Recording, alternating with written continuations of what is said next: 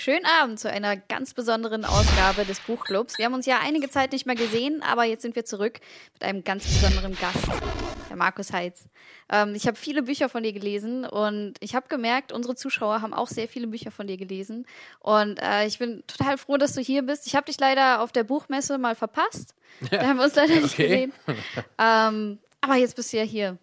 Ja, ich, äh, ich freue mich hier zu sein. Die mhm. Zuschauer sind auch schuld, dass ich hier bin. Weil es ging über Twitter, bis jemand mal äh, getwittert hat, übrigens wäre voll cool, äh, wenn er mal bei euch vorbeikäme. Und daraufhin kam das zustande. Ah, also die Zuschauer yeah. äh, sind schuld, wenn man so möchte. Dankeschön. Yeah. Ja, cool.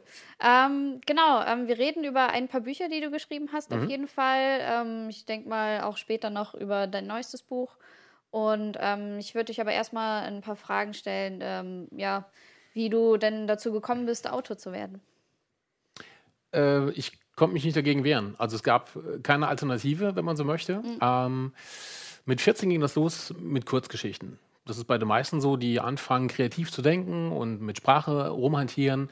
Man hat viel gelesen und dann schreibt man so vor sich hin und merkt, schreiben, Geschichten erfinden, macht unglaublich viel Spaß. Mhm. Und für mich war völlig klar, das soll später mal das sein, was ich mache und am besten nur das, also keinen anderen Job, sondern nur Autor zu sein. Ähm, das war eigentlich der Plan, so ab 14. Dann merkt man aber im normalen Leben, es läuft ein bisschen anders. Ähm, denn alle Kreativen, egal ob du Bücher schreibst oder äh, Musik machst oder so irgendwas, du bist immer abhängig vom Geschmack anderer Leute. Mhm. Das heißt, ich kann schreiben, was ich will, texten, was ich will, äh, Lieder erfinden, wie ich möchte. Wenn die Leute nicht der gleichen Meinung sind, dass es ihnen gefallen sollte oder dass es ihnen super ankommt bei ihnen, dann hast du ein Problem. Weil ein subjektives Empfinden, gefällt es mir, gefällt es mir nicht. Ja. Und äh, ohne Geld sieht es für Musiker, Schriftsteller, Bildhauer, Künstler, wie auch immer, schlecht aus. Und deshalb bin ich zuerst ein paar Umwege gegangen, habe versucht, Lehrer zu werden, habe tatsächlich für Lehramt studiert, ähm, habe mich dann ähm, durch die Uni geschlagen, habe meinen Magisterabschluss gemacht, war ein paar Jahre lang Journalist und im Endeffekt bin ich dann doch beim Autor gelandet. Mhm. Und was hat dich äh, damals so inspiriert oder was waren damals deine Vorbilder? Hast du selbst viel gelesen? Ich habe unglaublich viel gelesen. Ähm, es gab noch Zeiten, das ist schon sehr lange her, da gab es Dorfbibliotheken. Mhm. Also so, so kleine Siedlungen und da gab es äh, ein Haus, wo ganz viele Bücher drin waren und andere Bücher, als man zu Hause hatte. Und ich glaube, ich habe die komplette Dorfbibliothek durchgelesen. Ähm, Märchen, Sagen, Legenden, aber auch Klassiker, tatsächlich Karl May. Mhm. Äh, die drei Fragezeichen kamen dann irgendwann. Ähm, Burg Schreckenstein, Schloss Rosenfels, Burg Schreckenstein. Schloss Rosenfels waren die anderen, das waren die Mädels, die immer Egal, auf alle Fälle, das wurde jetzt auch verfilmt, lustigerweise, Burg Schreckenstein. Das war immer so das Internat, wo ich als Kind immer hin wollte. Mhm. Das heißt, quer durch die ganze Dorfbibliothek durch und dann entstand eben irgendwann der Wunsch, selber Geschichten zu schreiben. Mhm. Vorbilder in dem Sinn, zu mhm. schreiben wie oder natürlich findet man ähm, bestimmte Schriftsteller cool, ähm, besonders gut, besonders packend entweder durch den Erzählstil oder durch die Ideen, die sie hatten. Mhm. Da gibt es einige, aber jetzt keinen speziellen, wo ich sagen würde, der ist schuld, dass ich mit Schreiben angefangen habe. Mhm. Und ähm, bleibt man denn oder versucht man denn mit dem Genre einzusteigen, was man denn selber gern liest? Oder wie schafft man so diesen Einstieg? Oder hast du gedacht, ich will jetzt was ganz anderes machen, um mich nicht zu beeinflussen lassen von den Sachen, die ich selbst gerne lese? Also die ersten Kurzgeschichten, und die gibt es immer noch. Hm. Äh, die ersten Versuche, und ich ähm, wird die Welt nie erblicken, bin ich mir absolut sicher. Die waren damals, es äh, gab so äh, linierte Garfield-Hefte. Da war so ein Garfield vorne drauf und sie waren furchtbar bunt und da habe ich meine ersten Geschichten reingeschrieben. Süß. Ja, süß passt, äh, süß passt ganz gut. Ähm, das waren die ersten Versuche, war alles Mögliche. Ähm, John Sinclair-Imitationen, also Geistergeschichten zu schreiben. Mhm. Dann ein paar Krimi-Fälle sind drin. Ähm, was noch? Ach so, ja, äh, wie man praktisch mit der Ablehnung des weiblichen Geschlechtes umgeht. Also wirklich so ich war, ich habe sogar schon Romans geschrieben, fällt mir gerade auf. Äh, nein, das ist schon lange her. Äh, tue ich auch nicht. nein, das, nein. Ich habe das damals versucht und gemerkt, äh, ist nicht so meins. Also dieses. Mhm. Ähm, also bin ich tatsächlich, ähm, auch gerade weil ich viel Märchen sagen, Legenden äh, und solche Sachen gelesen habe, viel Fantasy später, äh, irgendwann dann doch eben bei Fantasy gelandet. Mhm. Und ich war sehr lange Rollenspieler. Menschen in meinem Alter, ich bin 44, noch Weißt du, wenn es ausgestrahlt wird, bin ich wahrscheinlich schon 45. Oh mein Gott. Oh. Ähm, also wenn Leute wie ich, äh, wenn die sowas sagen, meinen sie natürlich Würfel, Pen and Paper, mhm. äh, Rollenspiel, Regelwerke, solche Türme. Ähm, das haben wir jahrelang gemacht und auch das hat natürlich geprägt, weil in erster Linie gab es ganz viel ähm, Fantasy-Rollenspiele. Das war auch die Mehrheit im Großen und Ganzen, wenn ich so rücküberlege. Ähm, klar hat das geprägt. Ja, da bist du bei uns auf jeden Fall genau richtig. Morgen haben wir zum Beispiel ein Pen-and-Paper-Event hier. Da sitzen auch äh, fünf Leute am Tisch und spielen dann drei Stunden lang Pen-and-Paper vor der Kamera. Sehr gut. Ja. Das sage ich ab und zu bei, bei Lesungen. Ähm, ganz am Anfang wusste die junge Generation so überhaupt gar nicht, wenn ich Rollenspiel gesagt habe, äh, dachten sie entweder an Computer, was bei uns viel später kam, Mhm. Ja, ja. C64, ähm, oder sie dachten an andere Dinge bei Rollenspiel. da gehe ich mal nicht näher drauf ein. Äh, aber seit die äh, Big Bang Theory läuft und die Mhm. Nerds ja ständig auch Rollenspiel machen, habe ich festgestellt, ich muss bei Lesungen gar nicht mehr großartig erklären, was das alte Rollenspiel ist. Mit Würfeln Mhm. und sagen, nicken alle, gerade die Jungen nicken dann. Und dann sagen, ah, guck, Mensch, hat sich noch rumgesprochen. Okay, cool. Du hast ja sogar ein paar Shadowrun-Romane geschrieben, oder? Genau. Ja. Und ähm, du hast ja auch ähm, von anderen Rollenspielen, ähm, wie heißt es, Justifiers? Justifiers, genau. genau. Hast du die, hast du die, die Rechte geschnappt und ähm, da wolltest du ja, glaube ich, auch mal was zu starten, oder? Äh, Habe ich sogar schon. Das ist schon längere Zeit her. Äh, Justifiers, wir hatten einen Rollenspielverein sogar. Wir waren über 50 Mann, es waren sogar Frauen dabei. ja, entgegen des äh, Klischees. Das machen nur Männer oder äh, Nerds. Nein, wir hatten auch relativ viele Frauen dabei. Ähm, und da hatten wir damals ein Rollenspiel gespielt, das hieß Justifiers und heißt immer noch Justifiers. Ähm, es spielt in der Zukunft und Beta-Humanoide, also Chimären würde man sagen, Mischwesen aus Menschen und Tieren, verschiedene Sorten eben, wurden von Konzernen gebaut, um andere Planeten zu erkunden, ähm, auszubeuten, also sehr imperialistisch, wenn man so möchte, gedacht. Und natürlich hat man versucht, als ein solcher Beta-Humanoid seine Schulden, die man beim Konzern hatte, zurückzuzahlen und dann war man frei, rein theoretisch. Das haben wir jahrelang gespielt. Das Rollenspiel ist sehr klein, ist sehr schnell verschwunden, kam aus Amerika und zehn Jahre später habe ich gedacht, oh, schade, dass das weg ist, weil es hat extrem viel Spaß gemacht. Und ich habe mich erkundigt, wo das Rollenspiel abgeblieben ist. Und es lag bei einer Computerspielfirma äh, rum. Äh, Human Head Studios heißen die Jungs. Die haben irgendwann mal Prey gemacht, ähm, auch ein Computergame. Ähm, den habe ich es abgekauft. Dann haben wir ganz äh, cool wieder das Rollenspiel rausgebracht und gleich eine Romanserie dazu. Also Genau. Wenn, dann richtig. Ähm, genau, äh, Collector heißt das Buch oder die. Genau, ich habe zwei Ja. dicke Romane dazu geschrieben, Ah. Collector 1 und 2. Dann habe ich äh, zehn Autorinnen und Autoren gefragt, ob sie nicht Lust hätten, in Justifiers in dem Universum Mhm. ähm, mitzumachen, eine Runde zu schreiben. Und das haben wir dann gemacht. Und haben Ja. dem Rollenspiel ein bisschen was von dem zurückgegeben, Mhm. von dem Spaß, den wir damals hatten.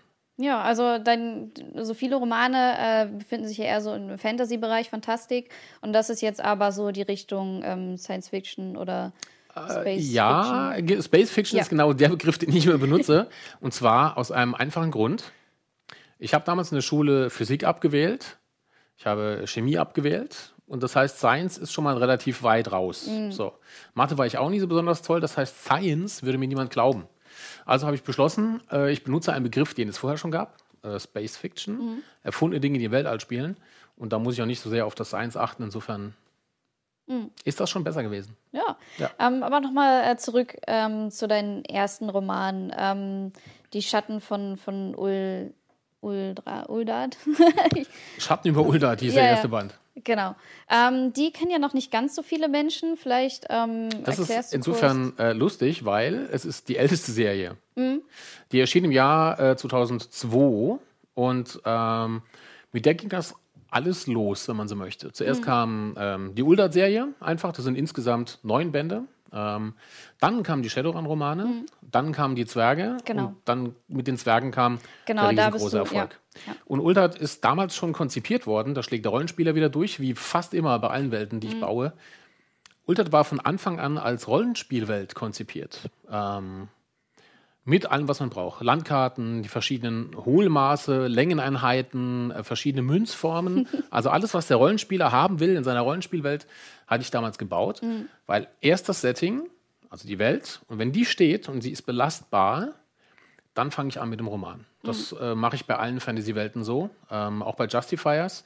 Da gab es wohl einen alten Hintergrund, aber der hat mir nicht gereicht. Wir haben den ein bisschen aufgebohrt mit den Romanen zum einen, weil die Autorinnen und Autoren Freiheiten hatten und gesagt, okay, es gibt so eine Bibel, das nennt man Bibel, ist jetzt äh, irgendwie heilig, aber nicht so heilig, also anders. An die müsst ihr euch halten. Ähm, das sind so drei, vier Meilensteine nichts töten, was ich noch brauche mhm. und zwei, drei Themen, die nur ich mache. Ansonsten hatten die alle Freiheiten. Und Uldart war auch als Rollenspielwelt konzipiert und damit ging das dann los. Im Endeffekt erzählt Uldart die Geschichte von einem äh, Prinzen, einem jungen Prinzen, der als Versager beginnt, einen unglaublichen Aufstieg hinlegt. Und weiter spoiler ich nicht. Falls jemand noch was lesen will, ähm, das steht dann alles in den neun, neun verschiedenen Bänden. Es ist eine Rollenspielwelt, die ohne Orks, Zwerge, Elfen und das mhm. auskommt, was man aus sogenannter High Fantasy kennt. High Fantasy hat nichts mit Drogen oder mit Fischchen zu tun, sondern es ist tatsächlich die Fantasy, die von Tolkien so mhm. entworfen wurde. Also mit Orks, Elfen und das, was man eben als klassische Fantasy kennt. Und davon bin ich damals bewusst weggegangen, weil man das eben alles schon kannte mhm. und habe dann Uldart gebaut. Genau, aber später dahin wieder zurückgefunden mit deiner Zwergenreihe. Genau. Ja. Als Ergänzung zur klassischen Fantasy, ähm, aber mit Schwerpunkt auf den Zwergen, mhm. weil die Zwerge immer so, entweder waren Sidekicks in Verfilmungen vom Herr der Ringe. Man möchte mal kurz dran denken, also Gimli war ja mhm. äh, dank Kollege Jackson, auch wenn er für die Zwerge was gemacht hat, das will ich jetzt nicht äh, unbedingt absprechen, aber es war halt der Sidekick, der fällt vom Pferd und schreit, es war Absicht, er kriegt ein zu langes Kettenhemd, mhm. äh, er verliert in der Extended Version gegen den äh, Elb im Wettsaufen, auch das muss man wissen. Also der Elb war gedopt, eindeutig. Und da wird er durch die Gegend geschmissen, lauter solche Sachen. Also der Zwerg kommt vor, mhm. aber als Sidekick und dann noch erzwungen funny, wenn man so möchte. Ja, die waren auch nie meine Favoriten. Immer in, in Videospielen, wenn man zum Beispiel ähm, wählen kann, welche Rasse man spielt oder in Rollenspielen, waren die immer so ein bisschen vergessen, habe ich das Gefühl. Ja, deshalb habe ich was gegen die Diskriminierung ja. gemacht und das äh, falsche Rollenbild des Zwergs äh, im Rollenspiel. Wohl im Rollenspiel kam immer gut weg. Mhm. Äh, mein erster Rollenspielcharakter, wir waren drei Typen einer war Spielleiter und zwei Leute sind aber keine Gruppe. Also mhm. mussten wir jeder zwei spielen. Ich hatte einen Elf und einen Zwerg und der Elf ist relativ schnell gestorben.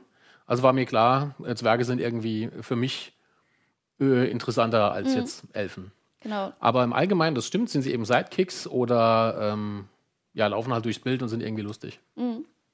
Ja, ich habe äh, die Reihe schon mal vorgestellt in einer anderen Folge im Buchclub. Ähm, Vielleicht kannst du sie aber noch mal ganz kurz anreißen. Wie beginnt die Reise? Die Zwerge? Mhm. Äh, man sieht ungefähr, da hinten liegt eins in der Deko. ja. Davon, das in der Mitte. Davon fünf. Die fasse ich jetzt schnell zusammen. Ähm, also es, es, beginnt auch hier, wenn man möchte, sehr klassisch äh, mit einem Zwerg, äh, der eben nicht bei Zwergen groß wird, sondern bei einem Ziehvater, wenn man so möchte, einem, einem Magier. Und im Grunde wird die Geschichte erzählt, wie dieser Findelzwerg, wenn man so möchte, Tungdil, erstmal rausfinden muss, was bedeutet Zwerg zu sein. Mhm. Dann fällt er in eine Riesenaufgabe rein, die er bewältigen muss. Und ob er die bewältigt, kann ich aus dramaturgischen Gründen an dieser Stelle nicht mehr erläutern, aber es spielt eine sehr große Rolle im Buch. Und im Laufe dieser Serie, ähm, auch das ist wiederum sehr klassisch, erlebt man verschiedene Stadien von unserem Held. Mhm. Ähm, er hat einiges mitzumachen, auch äh, wenn man so möchte, äh, privat. Auch das gehört alles mit in die Fantasy mit rein, wenn man eine Geschichte erzählt. Und ich kann, ich kann nicht so viel erzählen, sonst spoiler ich einfach ja, zu viel. Ja, das ist schwierig. Ja, ne? das mhm. ist, man denkt immer, äh, den Plot, nee, kann ich auch nicht. Dann habe ich, na, das Geheimnis ist jetzt. Mhm. Aber als du das erste Buch geschrieben hast, ähm, kam dir da schon in den Sinn, wie die Geschichte weitergeht? Also war schon von Anfang an geplant, dass das so was Großes wird? Oder kam die Da muss man unterscheiden. Ähm, Uldart war von Anfang an als Serie gedacht. Mhm. Das war mir, ich habe den ersten Band geschrieben und wusste, ähm, das will ich weitererzählen. Das muss einfach weitergehen. Also habe ich gleich auf sechs Bände konzipiert und die drei kamen dann zusätzlich auch gleich zusammen konzipiert. Bei den Zwerge, da hinten sind sie, bei den Zwergen wusste damals keiner, interessiert irgendjemand, was Zwerge privat machen? Also ähm, das war damals eine gute Zeit für klassische Fantasy, weil die Zwerge waren deshalb so erfolgreich. Ähm, das weiß ich, so realistisch bin ich. Das gilt auch für alle anderen damals, also ähm, die Elfen, die Trolle, mhm. die Orks. Damals kam Herr der Ringe ins Kino als Verfilmung und auf einen Schlag wussten alle, was Fantasy ist. Wie gesagt, früher musste ich stundenlang erklären, was ist Rollenspiel, mhm. was ist Fantasy. Konnte ich mir alles sparen. Die Leute wussten jetzt auf einmal, ja, weiß ich, kenne Ork. So mhm. ganz cool, als ob du schon jahrelang gesagt ja, ich weiß, was ein Ork ist. Ja. Ich habe dir früher stundenlang versucht zu erklären, was ein Ork ist und jetzt mhm. hast du. Ähm, der erste Band, wir haben gehofft, dass es die Leute interessiert. Ähm, der Erfolg hat mich vollkommen überrascht, den äh, Verlag auch. Mhm. War für mich aber gleichzeitig Bestätigung, genau die richtige Rasse rausgesucht zu haben. Mit, also ich hätte auch was über ähm, Elfen schreiben können oder über Orks oder sonst was. Aber der Rollenspieler in mir hat sich immer noch an das erste äh, Abenteuer von damals erinnert und wusste, dass ich mit dem Zwerg irgendwie besser äh, zurechtgekommen bin. Mhm. Und dann wussten wir, okay, es wird einen zweiten Band geben und es war aber auch klar, dass dann weitere Bände kommen werden, weil äh, die Fanbase war mhm. und ist immer noch riesig. Finde ich äh, total erstaunlich. Wir hatten sieben Jahre zwischen dem vierten und dem fünften Zwergeband. Und die Fans waren sofort da und ähm, haben sich tierisch darüber gefreut. Und das ist äh, riesig und groß und sowas passiert einem Autor auch sehr selten. Und da bin ich ähm, sehr dankbar für. Mhm. Gleichzeitig wusste ich beim zweiten Band bei den Zwergen aber schon, dass ich die Albe, also meine bösen, das sind so äh, böse, evil Elben, wenn man so möchte, dass die auch eine eigene Geschichte brauchen. Mhm. Die will ich auch erzählen und zwar aus deren Sicht. Ja, also das ist wie, wenn das Imperium äh, erklären würde, dass sie die Guten sind. Ja? Mhm. Und das hat auch nochmal sehr viel Spaß gemacht. Und auch da gab es glücklicherweise viele Fans, die ja auf die dunkle Seite der Macht sind äh, und die auch viel Spaß hatten zu erleben, äh, ja. wie die Albier so drauf sind. Mhm. Sie gehören auch zu meinen Favoriten. Also ich habe die Bücher sehr gern gelesen. Und ähm, ja, dann haben anscheinend so Filme, die gerade rauskommen, sehr viel Einfluss darauf, was auch ähm, die Bücher angeht, oder? Ähm, könnte man im ersten Moment meinen. Mhm. Hatten wir damals auch gedacht, und zwar als Avatar ins Kino kam. Mhm. Ähm, Fantasy war lange Zeit eine Nische, bis, man muss es einfach immer wieder äh, zugeben, bis Herr der Ring ins Kino kam. Mhm. Bam, alle wussten, was klassische Fantasy ist. Ähnliche gleiche Nische war und ist immer noch Science oder Space Fiction, was immer man jetzt lieber bevorzugen möchte. Aber die hat es bisher nie aus der Nische rausgeschafft, egal wie erfolgreich was im Kino lief. Mhm. Weil Avatar ging ja durch die Decke. Ähm, einer der, wenn nicht, nee, der erfolgreichste ist es nicht, aber einer der erfolgreichsten Filme überhaupt, hatte aber keine Auswirkungen auf die Verkäufe im Science-Fiction-Bereich. Mhm. Also man hat gesehen, Leute fanden das spannend, aber wohl nicht so, dass sie losgerannt sind und gesagt haben, ich kaufe jetzt alles an Science-Fiction-Büchern, die ich finde, weil ist cool. Mhm. Keine Ahnung, warum das bei der Fantasy funktioniert hat. Und bei der Science oder Space Fiction nicht. Ein bisschen ist mir das aufgefallen, als äh, der Marsianer dann im Kino kam. Und dann sind auch viele auf das Buch aufmerksam geworden und dann kamen viele Bücher mit ähnlicher Thematik oder die sich so in dem ähnlichen Bereich ähm, bewegen. Also meistens schafft es die literarische Vorlage einer Verfilmung. Der Marsianer mhm. stand auch auf der Bestsellerliste. Mhm. Aber das Umfeld zieht nicht mit. Man könnte jetzt sagen, oh cool, es gibt ganz viele äh, Robinson Crusoe ähnlich äh, von der Thematik her im Weltall. Wenn überhaupt, sind es Nischenerfolge, aber so richtig große Bucherfolge ähm, praktisch im Umfeld sind dann sehr selten. Keine mhm. Ahnung, woran das liegt. Hm. Naja, aber die Zwerge haben es ja geschafft. Die Zwerge haben es geschafft. Sie haben es so sehr geschafft. Ähm, naja, bis auf das, äh, es gibt ja dann auch noch das Hörbuch dazu, da mhm. komme ich auch gleich nochmal zu sprechen.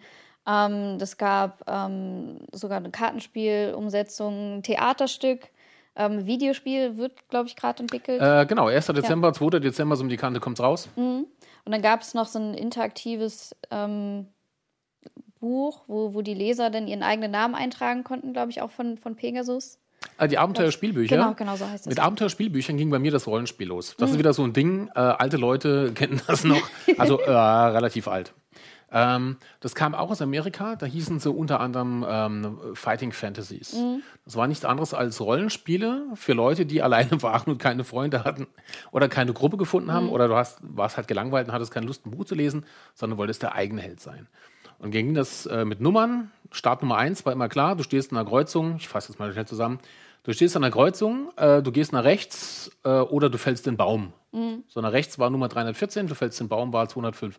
Da musste man im Buch mal blättern zur entsprechenden Station und dann hat man den Held durch verschiedene Entscheidungen durch den Roman geführt. Und das war äh, auch mein erster Kontakt mit Rollenspielen. Mhm. Und Pegasus hat gesagt, wir gucken, ob das nochmal zieht, ob das Leute auch noch interessiert. Mhm. Und dann äh, gab es ja auch noch Comics dazu und sogar Gerüchte, äh, dass das vielleicht als Film oder TV-Serie. Die Gerüchte gibt es immer noch, aber mehr kann ich dazu nicht sagen.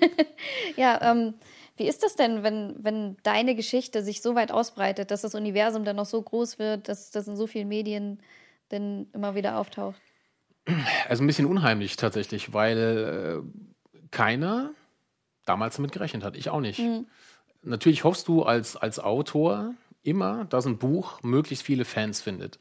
Weil die Geschichte macht das ist mein Ansatz. Mir macht Sachen Spaß, die ich schreibe. Also mich zwingt keiner dazu, über Zwerge zu schreiben oder über äh, eine neue Zukunft oder eine andere Fantasy-Welt.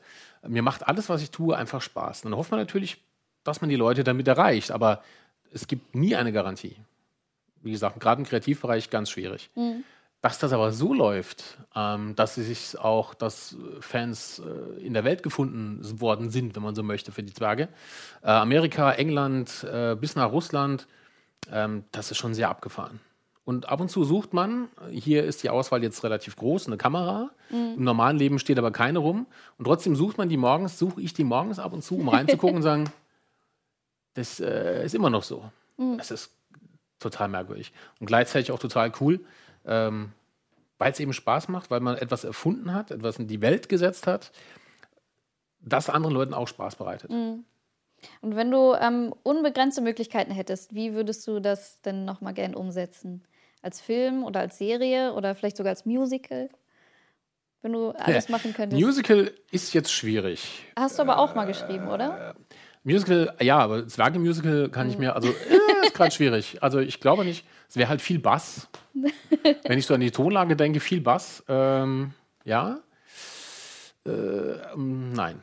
Wenn ich unendlich Möglichkeiten hätte, auch unendliches Budget, Ja. ja Mensch, dann, hey, dann machen wir eine Serie natürlich, f- äh, volle Granate und zwar nur mit unbekannten Schauspielern. Ah, okay. Ja.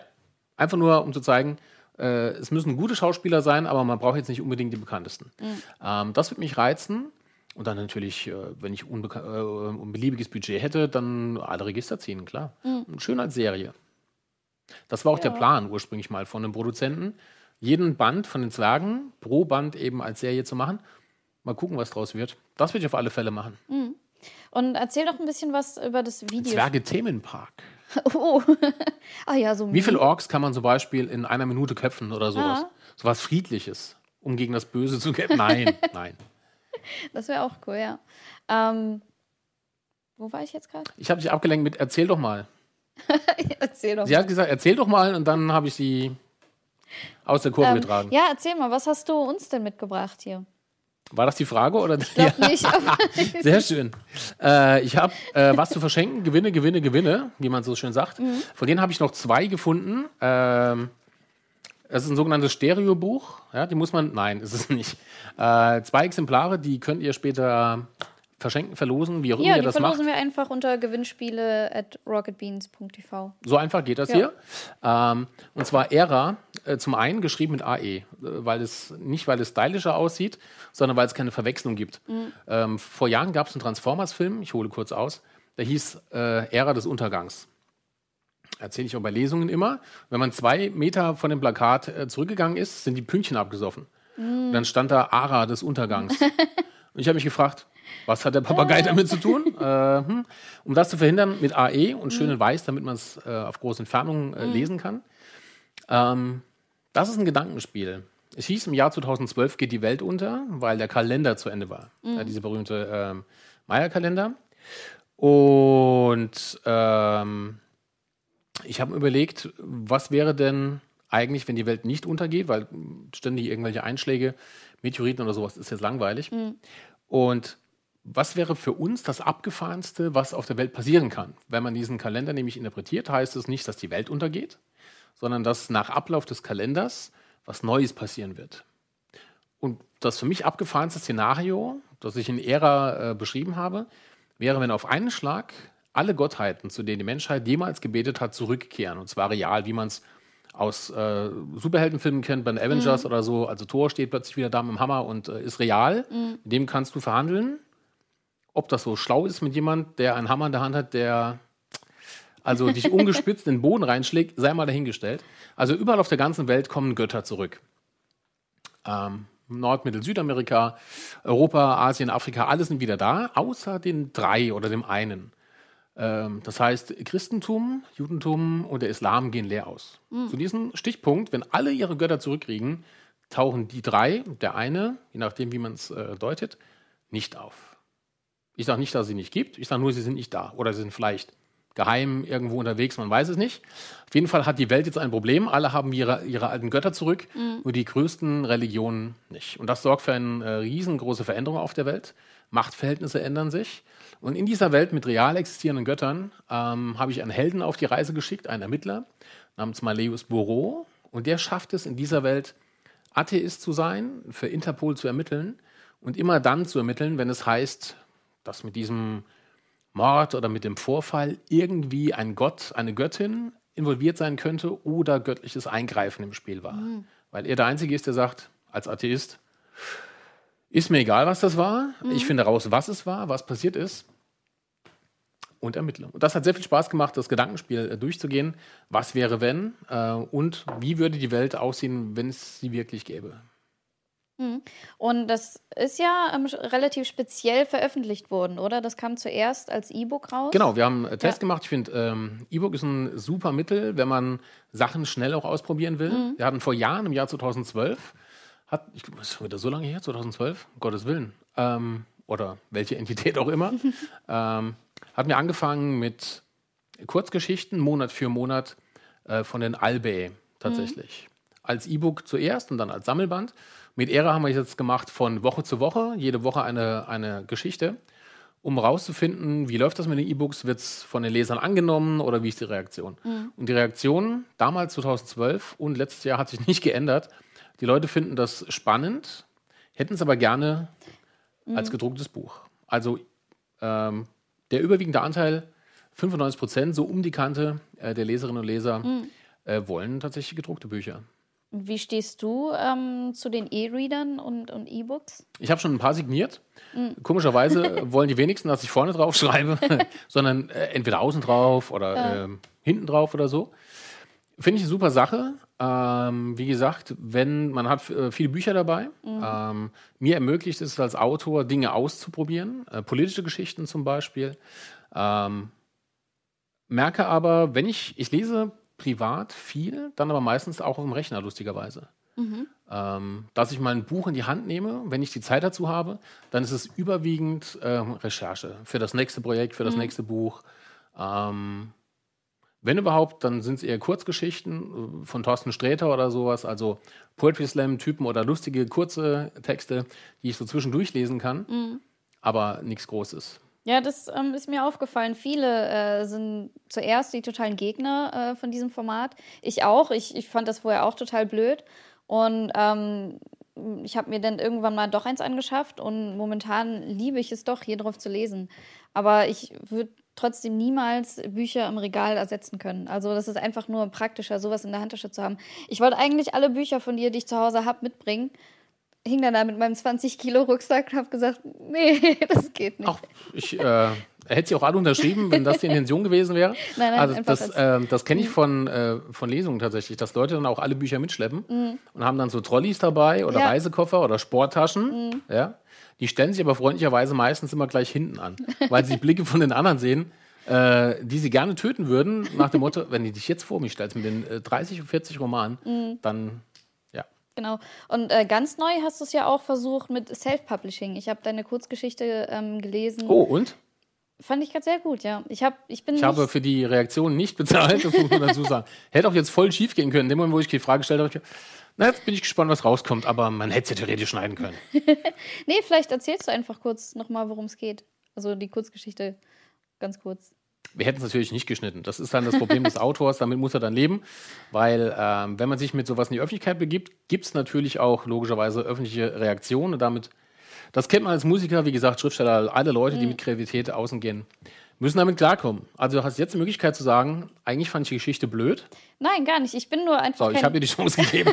Ich habe echt ich, die Chance gegeben. Ich bin kein Kurzgeschichtenleser, das ist die Sache. Und wenn man sich dann äh, so durch den, durch den ähm, Shop durchguckt und dann liest, hat nur 65 Seiten oder sowas, ist das denn so, ja, dann ist man gerade, kommt gerade in, in die Welt rein und dann ist man wieder draußen so. Aber äh, ich, fand, ich fand das sehr gut.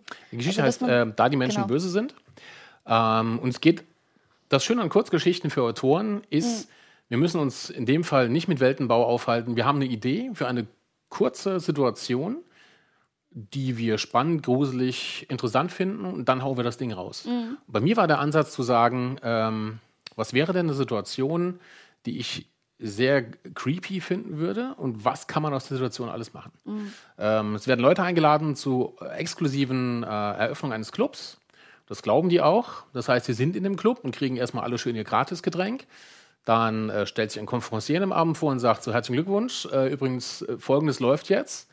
In den Drinks waren schon mal entspannende Substanzen. Ähm, und 24 Stunden bleiben die Türen jetzt zu. Und überall in den Räumen verteilt sind Drogen, was zu essen, Waffen.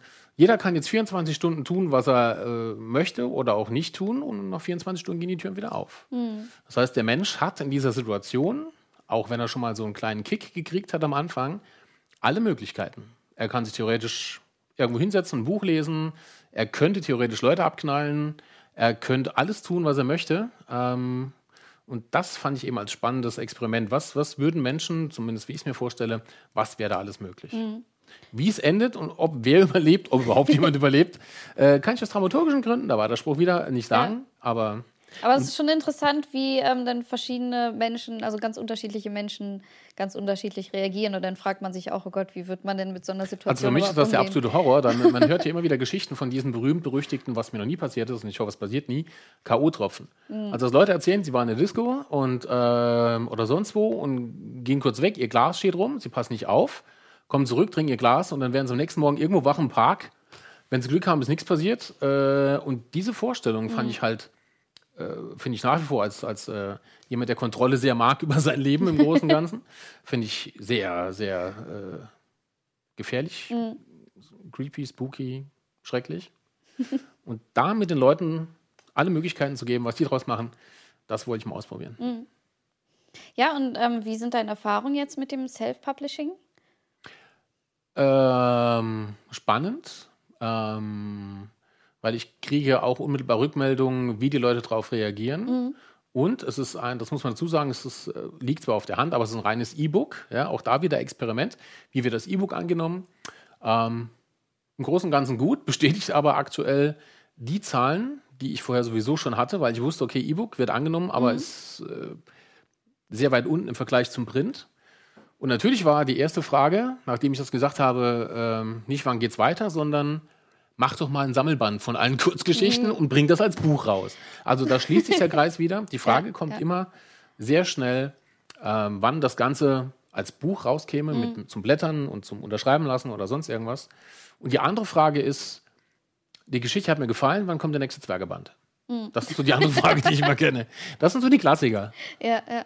Ähm, aber wenn man jetzt gerne mal Geschichten schreibt oder selber Autor werden möchte, ähm, kannst du denn empfehlen, das auf diesem Wege zu versuchen oder ähm, trotzdem noch äh, bei den Verlagen, Verlagen ähm, nachfragen und die Sachen einreichen? Ich würde ähm, immer bei Verlagen nachfragen. Mhm. Self-Publishing ist eine spannende Sache, kann funktionieren. Mhm. Es gewinnen auch Leute im Lotto. Die Wahrscheinlichkeit ist gegeben. Es gibt eine Wahrscheinlichkeit, dass du im Lotto gewinnst. Je nachdem, was du spielst, ist es 1 zu 90 Millionen mhm. oder 1 zu 140 Millionen. Natürlich gibt es eine Wahrscheinlichkeit, dass dein reines E-Book sehr steil geht. Aber dazu muss man wissen, der E-Book-Markt ist sehr groß, auch mhm. gerade sehr viele Self-Publisher. Wie bringst du Leser und Leserinnen dazu, dein E-Book zu kaufen, von denen du weißt, es gibt gar nicht so viele E-Book-Leser? Also du hast einen riesengroßen Markt im Grunde mhm. von Self-Publishern und eine recht überschaubare Anzahl von Leuten, die E-Books prädestiniert lesen. Das muss man wissen. Kann funktionieren, muss aber nicht. Deshalb immer meine Empfehlung, ähm, immer an den Verlag rantreten, gucken, äh, welcher Verlag ist dafür geeignet, ähm, wie schicke ich das hin, wie verpacke ich das Ganze. Also immer schön gucken, Self-Publishing ist okay.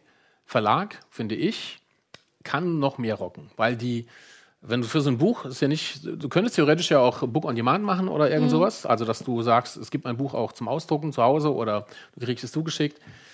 Auch das ist wieder sehr überschaubar und sehr klein. Beim Verlag bedeutet das, äh, der kümmert sich ums Cover, der kümmert sich um den Vertrieb, der sorgt dafür, dass eine Buchhandlung steht, egal wo. Mhm. Das ist ein Mordsaufwand und den schafft einer allein eigentlich nicht. Mhm.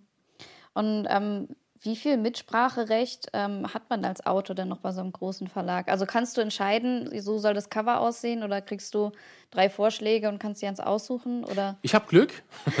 äh, ähm, Also äh, ganz am Anfang, so als kleiner Autor, mhm. äh, da lief das so, da habe ich den, mein, mein erstes Cover kurz gezeigt bekommen und da war es auch schon wieder weg. Das heißt, wenn du ganz am Anfang bist, früher war das so, bist du nicht großartig gefragt worden. Ich habe auch schon gehört, dass es, also dass es schon ähm, viel enger die Zusammenarbeit ist, auch mit, mit Anfängern, mit, mhm. mit Newcomern, dass auch da schon eine Abstimmung gibt äh, in Sachen Cover. Die Cover der letzten Bücher sind alle in Abstimmung mit mir mhm. äh, entstanden. Egal, ob das Ära ist, ob das Vedora ist, ähm, ob das, was nächstes Jahr kommt, erscheint. Ähm, weil der Verlag ja auch weiß, äh, was, äh, also dass der Autor sich sehr mit dem Werk beschäftigt hat, er hat es geschrieben, ähm, und dass Vorschläge von ihm durchaus vernünftig sein können, damit das Cover zum Buch passt. Mhm. Weil, also das Cover soll ja irgendwie schon im Zusammenhang stehen. Hier vorne jetzt zum Beispiel ich sag's mal so, eine Eiswüste drauf zu machen, wäre jetzt nicht so clever gewesen. Weil Vedora spielt in der Wüste. Es gibt Eiswüsten, ich weiß, aber in dem Fall ist es eine mit Sand. Nein, es ist keine Eiswüste, in der gestreut wurde, sondern es ist eine echte Wüste. Insofern macht das auch immer viel Spaß zu sehen, ich gebe Ideen an den Verlag, mhm. nicht nur eine, sondern verschiedene. Die werden dann mit Marketing zusammen abgesprochen. Ähm, es wird ein äh, Coverkünstler beauftragt, der verschiedene Entwürfe natürlich äh, streut und mhm. dann wird darüber entschieden. Und so entsteht das dann bei mir. Mhm. Und wie ist das dann das Ganze bei dem Hörbuch? Also ich habe zum Beispiel die Albe kennengelernt durch das Hörbuch, habe mhm. ich das äh, zuerst gehört und ich bin dadurch riesengroßer Fan auch von dem, von dem Leser geworden, Johannes Steck. Mhm. Und ähm, ja, hast du mit ihm ähm, dich getroffen oder, oder wie ist da die Zusammenarbeit? Das war sehr lustig. Johannes Steck hat damals die Zwerge eingelesen und mhm. es war für ihn das erste Fantasy-Buch, das er eingelesen hat. Mhm. Johannes Steck, muss man wissen, ist Hörbuchsprecher, Synchronsprecher, Schauspieler. Also mhm. äh, der Typ macht im schauspielerischen Bereich sehr viel. Hatte aber bis dahin noch nie irgendein Fantasy-Buch eingelesen. Und ich bin damals noch nicht informiert worden vom Verlag, wer das einliest, weil das ist, äh, ist eine Entscheidung, wo ich gar keine Ahnung habe. Wer jetzt gut mhm. liest und so. Dann klingt bei mir das Telefon und äh, sagt jemand, Tag, hier ist Johannes Steck. Ich so, Schön. Freut mich. Warum? Ja, er wäre äh, der Hörbuchsprecher für die Zwerge und er hat noch nie was eingelesen in der Richtung, ob wir mal die Namensliste durchgehen könnten. Mhm. Und das mhm. fand ich total cool, dass er gesagt hat, wir müssen das durchgehen. Ich habe keine Ahnung, wie man das ausspricht. Das war mein erstes Sammentreffen telefonisch. Äh, und nicht nur dir ging es so, auch vielen anderen, mhm. die seine Stimme sehr angenehm finden. Ja. Und er kann das auch einfach äh, super gut, hat es ja voll reingezwergt, wenn man so möchte. und ähm, er war auch derjenige, der Corvus Corax damals angerufen hat und gesagt hat, ich will mit den Zwergen auf Tour. Corvus Corax hat Musik dazu gemacht. Mhm. Er hat Zwerge live vorgelesen, so sehr auch schauspielernd dabei. Und das war schon ein sehr geiles Live-Spektakel. Waren sie dieses Jahr auf Tour? 2010 waren sie auf Tour. Mal gucken, was nächstes Jahr kommt. Mhm. Ja, und er hat ja ähm, fast alle deine Bücher ähm, gelesen, oder? Überwiegend. Über, ja. ähm, es gibt ein, zwei Ausnahmen. Science-Fiction-Bereich äh, mhm. hat jemand anders eingelesen, Sven Teschner, glaube ich. Ähm, aber im Großen und Ganzen ist eher so die Stimme, zumindest mhm. im Fantasy-Bereich. Und äh, privat, wie stehst du da zu Hörbüchern? Hast du auch schon mal ein paar Hörbücher durchgehört oder bist du, liest du lieber? Ich bin, äh, wie man das so gemacht hat früher, mit Hörbüchern eingeschlafen. Drei Fragezeichen mhm. liefen immer, so als Kassette. Das ist so ein komisches Format, das man mit Bleistiften zurückspulen kann. Das kennen wir. Wir hatten ja ein Tenor-Format. Also Yay. Kassetten kennen wir noch. Ja, ja, sehr gut. Ähm, und damals, das war vollkommen klar. Äh, mir schreiben ganz viele Leserinnen und Leser, die nicht lesen, weil sie gerade im Auto sitzen. Mhm. Die freuen sich tierisch über Hörbücher. Ich komme nicht dazu, weil wann soll ich Hörbücher hören? Wenn ich schreibe, Hörbücher, schwierig. ja, dann rutscht ja, man ja. in Dialogzeilen rein, wo du denkst, das habe ich doch eben gerade schon. Ach so, nee, oh, blöd jetzt eigentlich. Mhm. Ähm, ich komme da gar nicht, wie gesagt, richtig zum Lesen von anderen Fantasy-Bücher oder Hörbücher auch nicht. Tatsächlich bin ich immer irgendwie mit irgendwelchen Projekten beschäftigt. Mhm. Und was liest du privat gern? Ähm, alles, was nichts mit Fantasy, Science Fiction und Horror zu tun hat. Mhm. Also wirklich weg davon, was ich sowieso im Kopf habe. Ähm, weil ich auch ganz, äh, ganz viel Fantasy früher gelesen habe.